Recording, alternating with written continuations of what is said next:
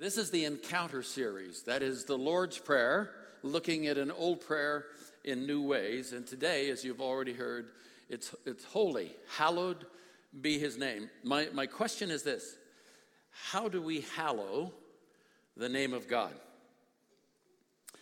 Um, it's been some years now. It was toward the end of my career as a college president of a college in the Santa Cruz Mountains near Monterey Bay in California.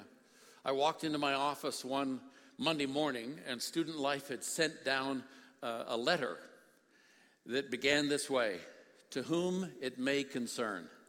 Now, if you lead stuff and you get one of those, you know this is not going to be good. You can tell. And it went on to say, My name is Joshua Goldberg. And uh, 20 years ago, at the age of 15, I came to this community looking for peace. And what I found was drugs. But I'm getting ahead of myself. Let me go on with the message. I'll come back to that story at the end of these thoughts. What's in a name? Some names sound cool, some are profound, some are serious, some are challenging. See, my name is Richard Bruce Foth. A pretty straightforward name. I kind of like it. Foth is easy to write, all that kind of stuff. But I'm grateful because my, my father's mother's name she was what they call Volga Deutsch. Anybody know what Volga Deutsch is? Those are Catherine uh, from Germany married Peter, Tsar Peter of Russia. She was Catherine the Great, and, and so they started bringing German folks up to populate the area on the Volga River. So they are Germans born in Russia, and this area, Fort Collins in Nebraska, and this has been settled a lot by Volga Deutsch. And so her, but her maiden name was Louisa Schiebelhut. Now, if you're a Schiebelhut here, uh, I love you. We're good, and if you have money, see me after because I, you know, we can get some. But I've always been grateful for Foth. It's easy to write. It's just how it is. But names are created different ways. If you're from Western Europe, you may have a name that's after a function like Miller or Carpenter or Goldsmith. If you come from Spanish roots, your, your mother's family name probably will be your last name, will be at the end of your name. If you come from Asian roots, your family name will like be your first name generally. But our names are important to us, how they're spelled, for example. A lot of times somebody will introduce themselves like last week. Met a young woman, she said, My name's Sarah. I said, Is that Sarah with an H? She said, Yes, thank you for asking. Because there are other ways to spell that. Or is it Tracy with an I or a Y? How does that, how does that go? Or we, we really want our names to be pronounced correctly. Like you would think that Foth, F O T H, is pretty straightforward, but you've got one in two chance. I actually, I think it's two thirds, one third of saying Foth. Most of the time, I hand my license to somebody or say, they see my name and they say Foth, and I'm thinking, they're thinking moth. Why aren't they thinking both? Because I, you know, the English language is a little messy that way, right? So people think, well, you need an A after the O or an E after the H so we could do the long O. I don't know.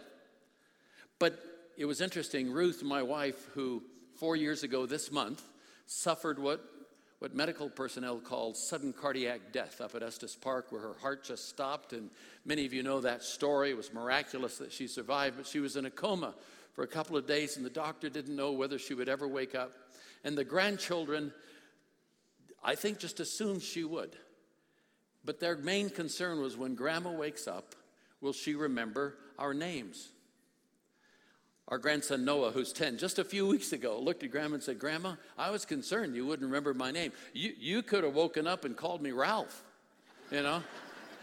so, how, how our names are spelled, how they're pronounced, whether they're remembered. Here's the deal a name shows belonging and uniqueness. Number one on your bulletin, if you're taking notes. A name shows belonging and uniqueness. My family name, Foth, shows that I belong to a clan. I'm part of a tribe. My first name, my given name, Richard, shows that I'm unique in that clan. I'm somebody within the Foth clan. I can be uniquely identified. Our names identify not what we are, they identify who we are. Your name makes you different than those other 7.5 billion people on the planet. Your name does that. I mean, you can't get a driver's license without that name. You can't vote without that name.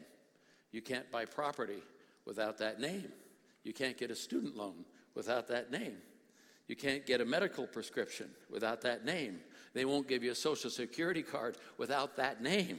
And there's a crime that happens every two seconds today in our country where somebody steals that name. What, what do they call that? Identity theft. Your name is your identity, it's who you are. So Jesus teaches his disciples to pray, and he throws in the name. Hallowed be your name, Most High God. Why? I think, in part, is that when we when we learn to know him, that name, who he is, because we come from him, we are created by him, we start discovering who we are. When we get to know him better, we get to know who we are better and why we are and what we're for. So, the Lord's Prayer, I know we read it out loud last week. We probably read it out loud the week before. We're going to read it out loud again today. It's really the disciples' prayer. It's the Lord teaching his disciples to pray this way. Let's just let's say it and pray it together. Our Father, which art in heaven, hallowed be thy name. Thy kingdom come, thy will be done in earth as it is in heaven.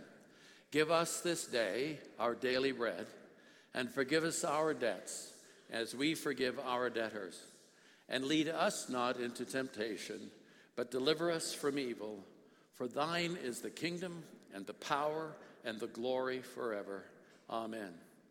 So he tells us to hallow God's name. That's sort of, it's not Old English, but it's a word we don't use very much anymore. And I say, so, so you want us to hallow God's name? Like, which one is that? Because there are dozens, scores of names in Scripture. Some, some friends of ours, she's a, a lady from South Africa, she said her parents taught, us to, taught her to pray this prayer when she was real small. And of course, kids sometimes miss it. They don't, they don't know what hallow is. And her grandpa's name was Harold. And for years she prayed, Our Father, which art in heaven, Harold be your name. That's, uh, that's what she, she prayed, you know. And I think God probably chuckled. I think he, he got that, you know. But the, but the point is, in, in Genesis, the very first name of God is a Hebrew word. It's Elohim, it's plural, and it means strength and power. You find that name 2,300 times in the Old Testament. It's, it's the name where God says, Let us make man in our image. But the, but the most popular name, if I could use that, or the name that is used the most in the Old Testament in Hebrew, is a name that has um, uh, sort of an interesting derivation. It has these four letters YHVH. And when Germans translated the scriptures, they don't have a Y, so they put a J there and they said Jehovah. Okay? But most likely it would have been Yahweh. But the, but the truth be told, it's, it's not an acronym for something because Hebrew has no vowels. And so people just had to sort of make it up as they went along, if I can be that bold. But what it is, this is the verb to be. This is this is I am. And when you when you look at it, this is the word that's used when Moses, who is 80 years old and he's in the desert. You remember the story? Moses has killed a guy back in Egypt. He was raised in the house of Pharaoh's, leading people. He kills a guy, runs for his life, ends up in the desert, up in the Sinai, if you will. And for the next 40 years, he doesn't lead people, he leads sheep. And he goes out one morning and here's a bush that is just combusted, it's just burning in the desert. Now, I understand that in very arid places, you can have bushes or weeds that spontaneously combust. But that's not what this is. This is a bush that's burning and it doesn't burn up. It's not consumed, is what it says. And more than that, it's a talking bush. And so here Moses goes out, stands over there, and he's told to take off his shoes. He's on holy ground. And the voice says, Yahweh, says to him, I want you to go. I've heard the cries of my people in Egypt who are enslaved. I want you to go and lead them out. Well, he's got his picture in every post office in Egypt. He doesn't want to go back there. And so he, he doesn't ask why. What he asks is, Who is sending me? And he says, This is what God says to him in Exodus 3 14 and 15. And God said to Moses, I am who I am. It's that Yahweh name. And he said, Thus you shall say to the sons of Israel, I am has sent me to you. This is my eternal name. This is how I am to be recalled for all generations. What's the name of God we are to hallow? The core name, the I am name, is the, is the name from which everything else emanates. And you can go to the end of this book. You can go to the end of the scriptures in the book of Revelation and read this in Revelation 1 4. Grace and peace to you from him who is, and who was, and who is to come. It's the eternal name of God. It declares God as a source of everything without beginning, and I, don't, I can't get my head around no beginning. I, I don't. I, I've got a puny pea like brain. I don't understand no beginning. I can sort of get no end, but I can't get no beginning. But He is that God. His, his name was so holy to the Jewish people that they wouldn't say the name after a while. They stopped using the name because they didn't want to profane it, and we'll get to that in a moment. So instead of saying Yahweh, every time when they were transcribing the text, every time they came to that word, they wouldn't write those letters, they would write Adonai, which means Lord. So they would substitute a name, and when they talked, they would talk about blessing the name. But this is, this is a God the God who, in a polytheistic culture where there are all kinds of gods, there's moon gods, there's eagle gods, there's Joshua tree gods, there's desert gods, there's all kinds of gods. This is not one of those. This is the God. This is the God who made the desert and the rivers and the Joshua trees and the eagles. He's, he's that God. In a polytheistic culture, that name, I am, stands out. He's not the one you have to appease. He's not the one you have to feed. He's not the one you have to sacrifice your firstborn for. He is the God who, when you turn to Him, He welcomes you home. He's that God. And so, and, and his name is I am. So when I step into him, when I receive him through the person of Jesus Christ, I step into a whole new family. So I get another name. At least this is Foth theology. My name's Richard Foth, but when I step into him, I get I get the I am name. So now I'm Richard I am Foth. And one day they'll say, you know, Foth died. Well, not exactly. His body fell off. Foth keeps going in this I am family. That's how that works. And this, this sense, I mean, clearly this is not a Western God. You've heard me say this before. If he were a Western God, he would be I do that I do. This, this is the most secure name in the universe. I am that I am. And most of all, point two, your name, his name, is one's reputation. It's reputation. Listen to how we talk about names. That person dishonored the family name. The story of the prodigal son in Luke 15, where he goes off and squanders the money and ends up slopping hogs in a foreign land, which is the worst thing for a Jewish kid that could happen. He dishonored the family name. And so they were supposed to kill him because he did that by the, it was an honor culture. His father was supposed to kill him. And instead of doing that, his father, who is, who is the expression of God the Father, welcomes him home and he doesn't kill him. He has a killer party for him. That's what he does. Okay? We talk about that person dragged my name through the mud. What we mean is they said some bad things about us. But we talk about it in terms of our reputation because it is our identity. It's interesting, this identity piece.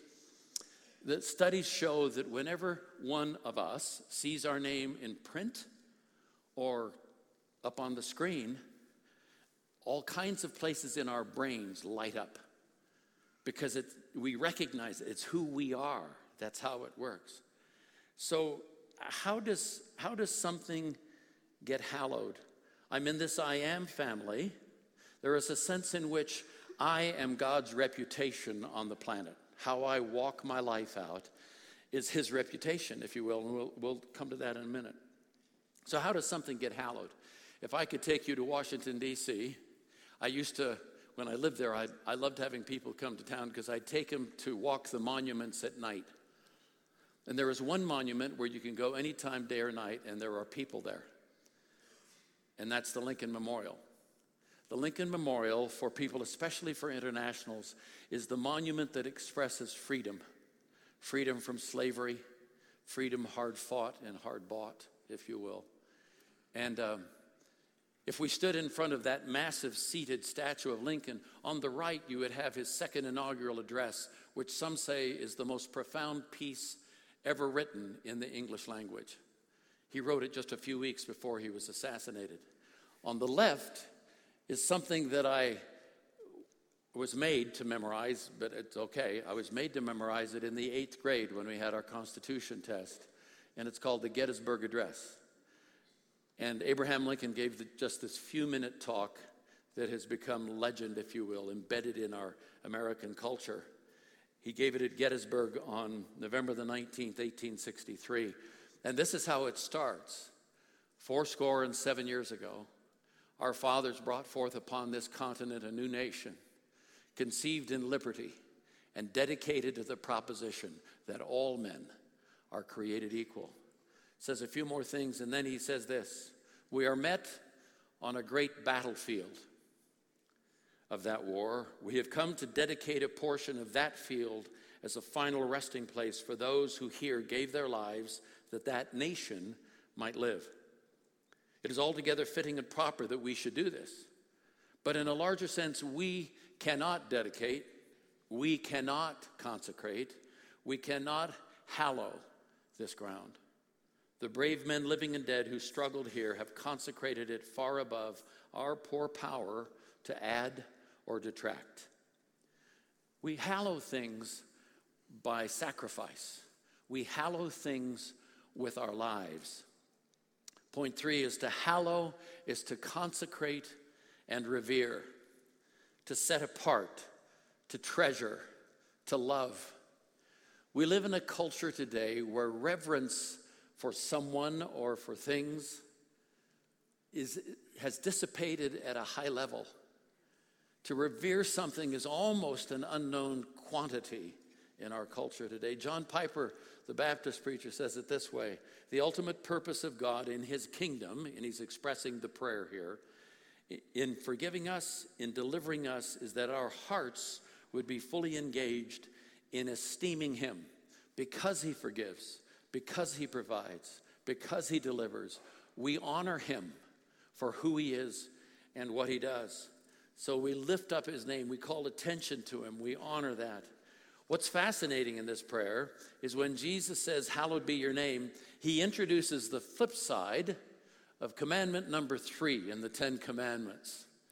The third commandment is, is a fascinating one. Exodus 27 reads this way You shall not misuse the name of the Lord your God, for the Lord will not hold anyone guiltless who misuses his name. This is fascinating. He says, Don't, and, and the, the, the King James English said, Do not take the name of the Lord your God in vain, or, you know, so forth. What's fascinating about the third commandment, it's the only one of the ten that says there will be punishment if you do that. Doesn't say that about adultery, doesn't say that about murder, doesn't say that about coveting. It says that about misusing or um, diluting the reputation of the Most High God. You know, literally, the phrase means you shall not lift up the name or the reputation of the Lord for an empty thing. That is, don't do something that gives God a bad reputation on the planet. That's essentially what it says. In the whole earth, we are his reputation. You say, well, that's a heavy deal. Whoa. Well, you don't have to, but you get to. You get to give God that people can't see a good reputation because of someone they do see. That's how that works. You know, there's this passage in John that says, as you forgive, people will understand your Father because they'll say, How did you learn to do that? You say, Well, I learned it from my dad. That's the same kind of thing that his reputation is in our hands. So let's not squander it. Number four, to profane is to empty it. It's dealing with God and speaking of God in a way that empties him of his significance, that somehow it's casual, or that we treat him like a commodity. Emptying God's name is, for starters, is attributing something to God that isn't true. If you go back to Genesis in the garden, you know the story of Adam and Eve and all that, and and they do what they're not supposed to do. They take fruit of the tree and, and they're hiding. And God goes in the cool of the day and says, Where are you? Well, He's God. He knows where they are. They're over there naked behind the tree, you know? It's they who don't know where they are because they lost their identity. They lost their true north when they disobeyed God. But there's this interesting passage where the servant comes to Eve and says, God didn't mean that. He would, and she said, Oh, yeah, yeah, he did. That if we eat from the tree or if we touch it, we will surely die. God didn't say if we touch it, and he probably didn't say it to her. We know that he talked to Adam, so it's not the woman here, it's the guy who maybe he beefed it up just a little bit, you know, just added a little something to make it stronger, put a fence around it, did something. So in the Garden of Eden, they profaned his name. They attributed something to him that wasn't true. Or, or maybe it's adding things to God. Profaning his name is adding something to God. You know, Jesus, Jesus is baby Jesus, meek and mild in the Gospels. Pretty, I mean, he's gentle, he's all these things, but he's a truth teller. He is the truth teller. And there's only one group of people that he really gets ticked at, really ticked at, and it's the Pharisees, it's the lawyers and the priest, priestly class who have added stuff to what God said to do. They added their laws and their ways. And, that, and it, you can read this in Matthew 23. If you want to read it, it's, it's not light reading, it's heavy reading. And he just goes off on him. He says, You are, you are whited sepulchres. You, you are like mausoleum. You're beautiful on the outside and you stink on the inside.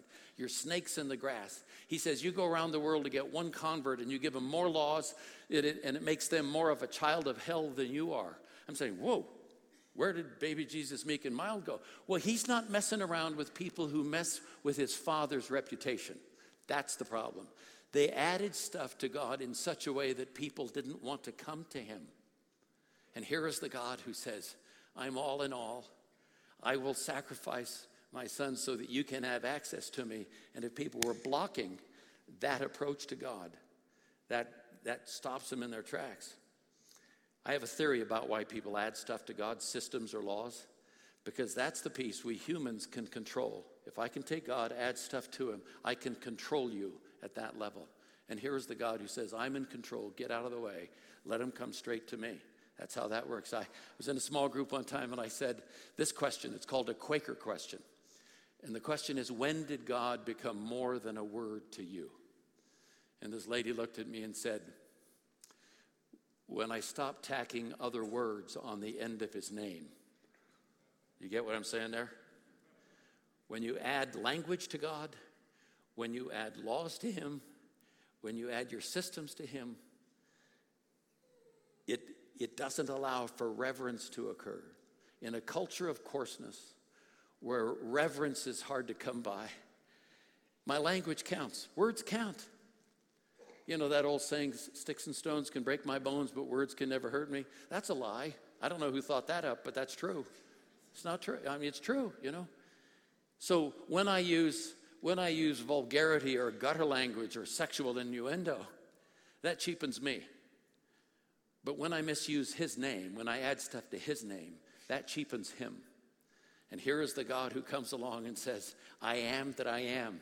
You come to that place you'll be the most stable person in your whole environment. You, as, as you get to know the I am, you become more secure. You become more, more stable. Think, think about this. By definition, adding something to God is preposterous. He's everything. How do you add something to him? That's like nutso. I don't know if that word's in the Bible, but I'm just saying, you know, it's impossible. He says, I am. I'm the King of Kings, the creator of the universe. Jesus Christ is not an app. Are you with me here? Some of you are looking at me, boy, you're a little intense today. Why don't you tell us one of those funny stories? Well, it, you know, you don't tell funny stories about the reputation of the Most High God.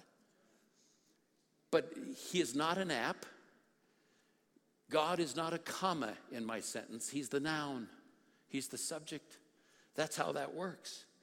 And it doesn't mean that I'm scared of Him, it means that I'm honoring Him. That's all that means. He, he breathes into us the breath of lives, it says in Genesis. But I could guarantee you this if Jesus Christ in the flesh walked down the center aisle of Timberline Church this morning, I will bet you dollars to donuts, and I'm not a betting man, but I would bet you big time that we wouldn't be cheering, that we'd be on our faces before Him in reverence. We wouldn't have words enough because the God who breathes the breath of lives into you, when He shows up, He takes your breath away. Sometimes I look at the sun going down over the Rockies and I, you know, I'm trying to find words to, and it takes your words away. And Ruth will look at it sometimes. She says, How does he put those colors together? Who would have thought of those colors together? That's just who this, they're his colors. You know, let, he can do whatever he wants, you know. This is the God who takes our breath away when we're in his presence. And he says, don't profane that name with words or action. Point five, by our words and deeds, we either hallow or we hollow his name. We have a choice. We can hallow his name or we can hollow his name. That's just how it is. When you think about God and Christ and the cross, these are weighty things like gold the heart of the matter is it's not just about language. Profaning the name of God is not about just about cussing in some way. It's about my whole life honoring him. How can I live my life in a way that does not profane but hallows the most high God? Our Father, the one in heaven, holy be your name. You are my source, your ways, your will, your kingdom, they're number 1. You provide my daily needs. You show us the forgiveness we need. You don't take us down evil roads, but you protect us from dominating temptations. Your kingdom, it's about your kingdom, your power, your glory forever. I loved what uh, Pastor Darren said last, last week at the end of his message. He said, I got a couple of takeaways for you. I got a couple of takeaways for you because I really like that. I like Darren, but I, I liked his takeaways. So here are two takeaways. They're two verses. The first one is Psalm 19:14. And this has to do with language, how we think about God. Let the words of my mouth and the meditation of my heart be acceptable in your sight, O Lord, my rock, I am Yahweh, and my redeemer, Jesus who is the Christ. Let's say it out loud together. Let the words of my mouth and the meditation of my heart be acceptable in your sight, O Lord, my rock and my redeemer. So that's one verse. The second verse is found in Matthew 5 16 in the Sermon on the Mount. Jesus talking to his disciples, and he says, Let your light shine before others so that they may see your good works and give glory to your Father in heaven. You're his reputation on earth. And when, he, when people see in you something unique and, and, and that has integrity and quality, it, they ask you questions about that. So let's say that verse together. Let your light shine before others so that they may see your good works and give glory to your Father who is in heaven. Take those verses with you, if you will. So I'm standing reading the letter in my office on that Monday morning. It says, To whom it may concern, my name is Joshua Goldberg. I came here 20 years ago as a 15 year old looking for peace, and what I found was peyote and magic mushrooms and other hallucinogenic, hallucinogenic drugs. For 10 years, I lived on the Santa Cruz Mall. That's an open area. And I met probably a hundred of your Bethany College students. We would send teams, evangelistic teams, on Friday night down to talk to folks on the mall. There were a lot of, of people who had done acid and all kinds of stuff and fried their brains in the 60s. And they lived under bridges in town. People called them trolls and they would panhandle in the mall. And he said, I probably met a hundred of your students, but none of them had any power. He said, About 10 years ago, I was on the mall and I met a witch. And I'm reading this letter, I'm saying, Whoa. Because in that part of the country, they had covens and all kinds of folks up in the mountains. They naked ran around eating nuts and berries and doing all kinds of witchy things. And he said, I didn't believe her hocus pocus, but I went to live with her and and then I saw animal sacrifices and other things too sordid to mention in this letter. My hands are sort of doing this, and I reading this, and he said, and I hadn't met any of your students that had any power until last Thursday morning. And some friends of mine, because we now believed in this power, we were in a Safeway parking lot in an adjacent little town, and we were putting hexes on people's cars.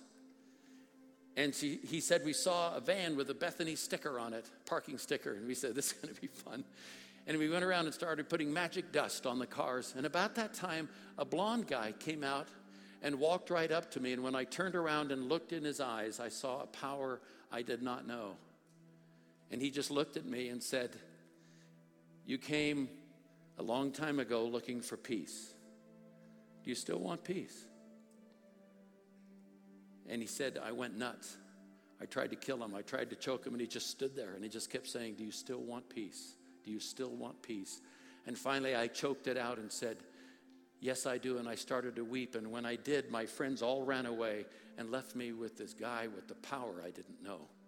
And he said, If you want peace, just say, Jesus Christ is Lord. Say the name. Jesus Christ is Lord. He said, I, I finally said it, Jesus Christ is Lord, and I threw up on his van and fell on the ground. And for the first time in my life, I was free, free, free. He went on to say, His name is Jim. I'm going home to my Jewish parents in Minnesota today. I'm flying out to tell them that Jesus Christ sets people free. Would you find Jim? He's a married student, and tell him that I love him and I'll see him in heaven. Your friend, Joshua Goldberg. P.S. And please put this same power in the rest of your students. I called Student Life, said, Who is this guy? They said, We don't. I said, Find him. They brought him in. He was about 5'10, blonde hair, yellow sweater. And he wasn't like weird. I thought he'd come in going, woo, woo, woo. But he wasn't. He was just like a normal guy. And I started reading this letter and he started to weep. I said, Did this happen? He said, Yeah. I said, What? What's the deal? He said, I don't know. I don't even remember why I stopped at Safeway. I just went in and I felt like the Lord said to me, I'm going to show you my power. I said, Cool. He said, I walked out and these hippie guys were throwing dirt on my van. he said, I just walked up and said, Lord, you got to give me words. And I walked up and said, The first thing that came into my mind, you came a long time ago looking for peace.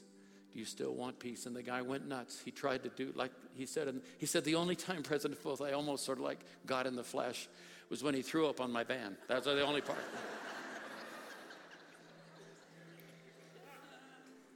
There is power in that name. There is peace in that name. As we close this morning, we hallow your name, Most High God. You are I am that I am. You are the Ancient of Days. You are the bright and morning star. You are the Creator, the mighty God, the Counselor, the Prince of Peace, the everlasting Father. You are Jesus, who is the Christ. You are Captain of the Lord of hosts. You are the King. You are the Father. You are the way, the truth, and the life. You are the resurrection and the life. You are the beginning and the end. And we honor your name. You breathed into us the breath of lives, but in your presence, we got to tell you, you take our breath away. Let's pray. Father, thank you for this moment together in the quiet of this moment as you have your heads bowed and no one looking around, I just, perhaps some of us here who've been Jesus followers for a long time, we stepped into him a long time ago. So we, we're part of the I am family, but over time we may have found ourselves getting casual about his name or his reputation. And you say, I want to take him seriously. I want his name and his reputation to be weighty in me because I get to be his reputation. There may be some here this morning for whom this is totally new. And you say, I don't know anything but what I heard this morning. But if what you're saying is true, Dick Foth, I want to know that God. I want to know the I am that sets people free. I want to know the I am that gives people peace and you'll just pray in your heart this prayer with me. I'm just going to pray out loud, but you pray in your heart. Father God, we come to you now. You know me like the back of your hand. You know my history. I understand you forgive me for all the junk, and you give me your joy and peace, and you know I need that. This day, I want to start a journey with you. I want your life. I want your stability, your security in my life. I give what I know of me to what I know of you starting now. In Jesus' name we pray. And everyone said, Amen.